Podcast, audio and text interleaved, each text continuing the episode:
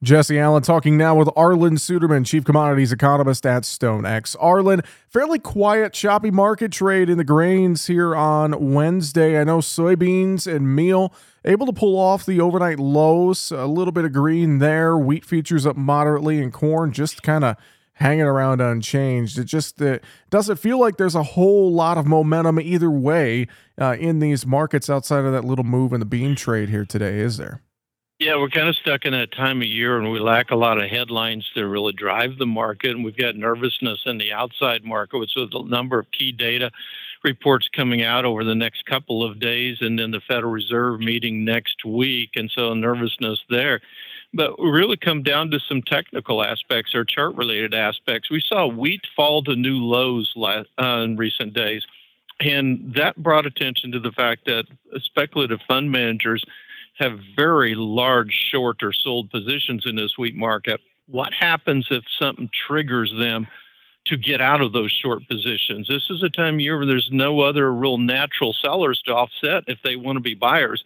And that could give us a sharp rally in price. I'm not saying it's going to happen, but that's a risk to somebody who's in this market.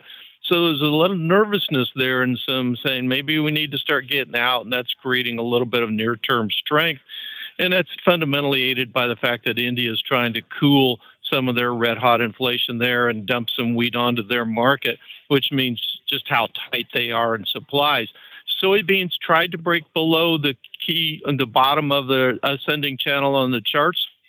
And uh, selling just dried up around the 50 day moving average. There wasn't enough follow through there. So then they turned back higher again.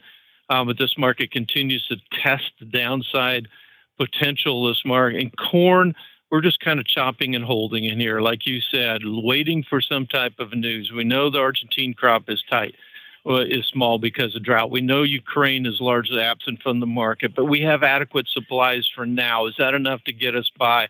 So this market is really chopping around and watching until we get a little further into the year and have some headlines to drive us. You mentioned the outside markets and the nervousness there. Can you set the table for us? What are some of the key things you're watching here the next couple of days with some of those earnings reports, Arlan? Well, we look at the durable goods orders. You mentioned earnings reports, and a lot of them coming out kind of set in stone, and that's been giving Wall Street kind of sense. You know, we're kind of making this through this. Maybe we're going to be all right. But the nerves come from the fact that we had durable goods orders from December coming out tomorrow. Our first look at fourth quarter gross domestic product, which is expected to show 2.7% growth in the fourth quarter. That's not bad considering all the challenges. Uh, personal consumption expenditures expected to be up 2.6%. That suggests more inflationary pressures there at the consumer still spending. Uh, then we look at uh, uh, consumer sentiment data coming out, weekly jobless claim data coming out, showing in recent reports been showing still a tight jobs market. The Fed's National Activity Index showing just more data on the economy and how it's holding up. Inflation data on Friday morning uh, from the PCE index and then the Fed meeting next week. So there's a lot of potential headline risks there for the outside markets, and one of the reasons we're lower today. And real quick, uh, fairly quiet day in the livestock trade. Any news of note there, or anything you're keeping an eye on here midweek? Uh, this is a market struggling between weak consumer demand uh, and tightening supplies of cattle while hog supplies are adequate right now. So overall, hogs are still struggling after a big break that we had. We're cons- consolidating, but nothing really suggests rallying. So we look at the cattle market, uh, very little cash activity. It's probably going to wait till the end of the week. Expectations are steady to firmer, but we have to see how it'll play out with the Packers really being willing to be patient.